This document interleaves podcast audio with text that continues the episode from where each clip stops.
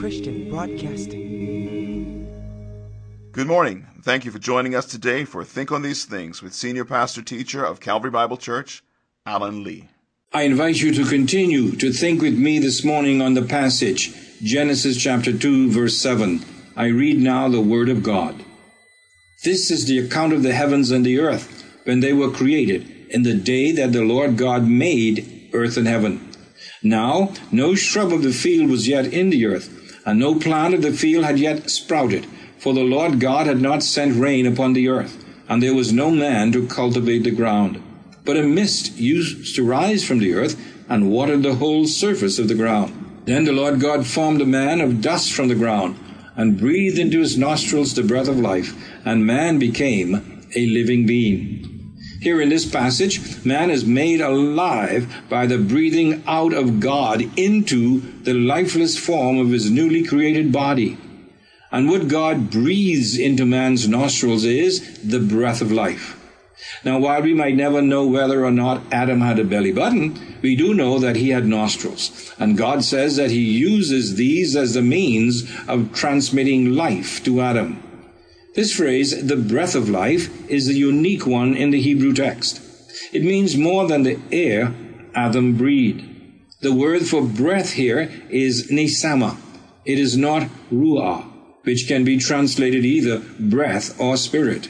Neshamah is used in the Bible for God and for life imparted to man, never for animals. And so it refers to the very breath of God Himself meaning that God, in a moment of divine inspiration, imparted to man from the very same life source that is his. This is how man was made in the image of God. We share with him the very source of life. And who is it that imparts life, whether physical or divine? The Bible is very clear. It is the Spirit who gives life. Listen to Job chapter 33 verse 4. The Spirit of God has made me and the breath of the Almighty gives me life. Listen again. He says, And I will put my spirit within you, and you will come to life, and I will place you on your own land. Then you will know that I, the Lord, have spoken and done it, declares the Lord. Listen to John chapter 6, verse 63. It is the Spirit who gives life. The flesh profits nothing. The words that I have spoken to you are spirit and our life. Romans 8:11 quote, "But if the spirit of Christ who raised Jesus from the dead dwells in you, he who raised Christ Jesus from the dead will also give life to your mortal bodies through his spirit who indwells you." End of quote. This breathing into man of the breath of life by God the Father, the source of life, results in man becoming a living being or a living soul. Man, therefore, is more than a body. He, through his breath of life, imparted by the Spirit of God, has contact with another spiritual being, God Himself. Man here, then, in this passage, is seen as being one whose physical body is made alive by the infusion of the Holy Spirit. The Hebrews did not think of a soul apart from a body. To them, being or soul describes the whole person.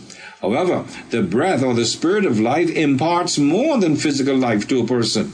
Listen again to Job in Job chapter 32 verse 8. This is the word of God.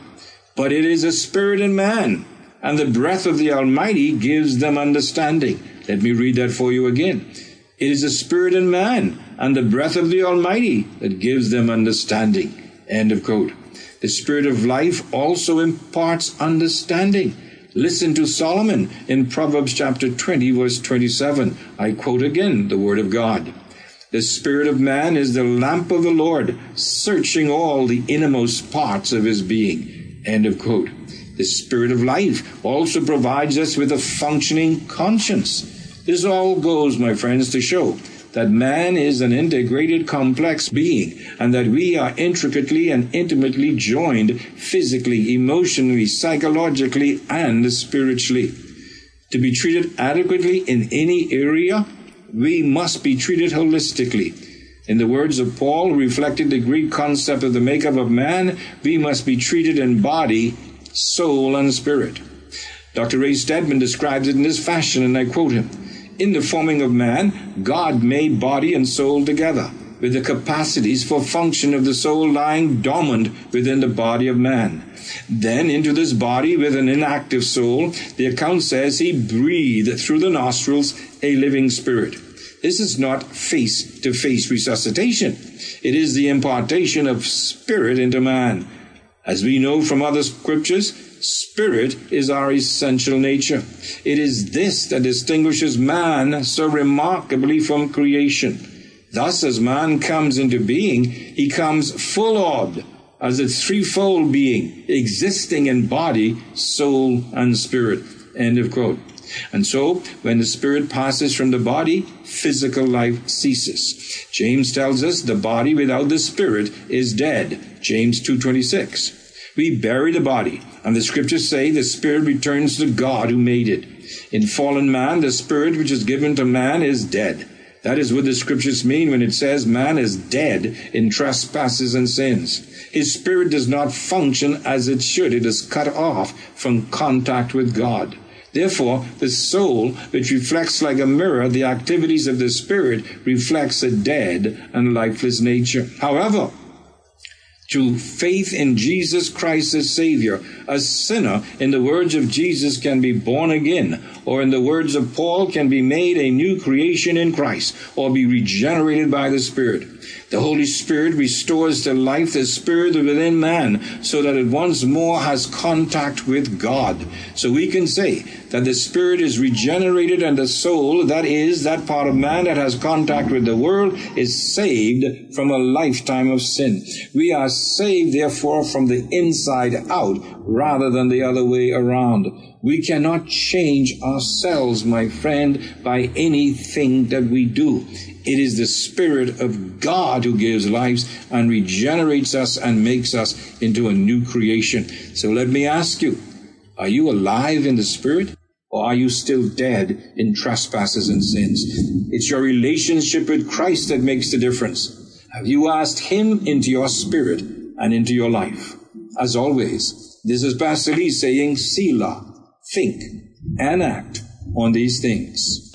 Your one source and leading provider for total business solutions in the Bahamas is ready to provide you with sales and service with a capital S. For 65 years, the Armory Company has remained on the cutting edge of technology in Nassau and Grand Bahama while partnering with technological giants like IBM, HP, Canon, Kyocera, Diebold, and Pitney Bowes. Factory trained technicians ensure that we service what we sell is a slogan said with truth and confidence. At the Armory Company, you'll find surveillance, counterfeit detection, and point of sale systems, business equipment, and office furniture. The Armory Advantage Multi Discount Furniture and Rooms to Go Montrose Avenue has the largest selection of household furnishings, baby furniture, appliances, and linens in the Bahamas. Dining room sets and dinettes, entertainment centers, TVs, desks, tables, and so much more. A wide variety of drapes, rugs, and linens too. Very economical refrigerators, freezers, washers, dryers, microwaves, stoves, and gas and electric. Save up to 30% and more every day. Free delivery in Nassau and to our Family Island customers to the boat of your choice. Multi Discount Furniture and Appliances and Rooms to Go, Montrose Avenue, Nassau. Palmdale Vision Center has relocated to number 86 Mount Royal Avenue, just north of Home Fabrics and next door to Shirley Heights Gospel Chapel. Our telephone number is 325 3585 and our hours of operation are Monday through Friday, 9 to 5 p.m. We look forward to serving you even better at our new location. So stop in and see us today. Remember, we care for your vision as we would our own. That's Palmdale Vision Center. You've been listening to Think on These Things with Senior Pastor Teacher Alan Lee on ECB Excellence in Christian Broadcasting. We look forward to being back with you again this afternoon at 3 p.m. right here on 107.9 FM, your inspiration station, with programming designed especially for you and your family. So until then, continue to have a blessed day. Think on These Things is a production of ECB the radio ministry of Calvary Bible Church.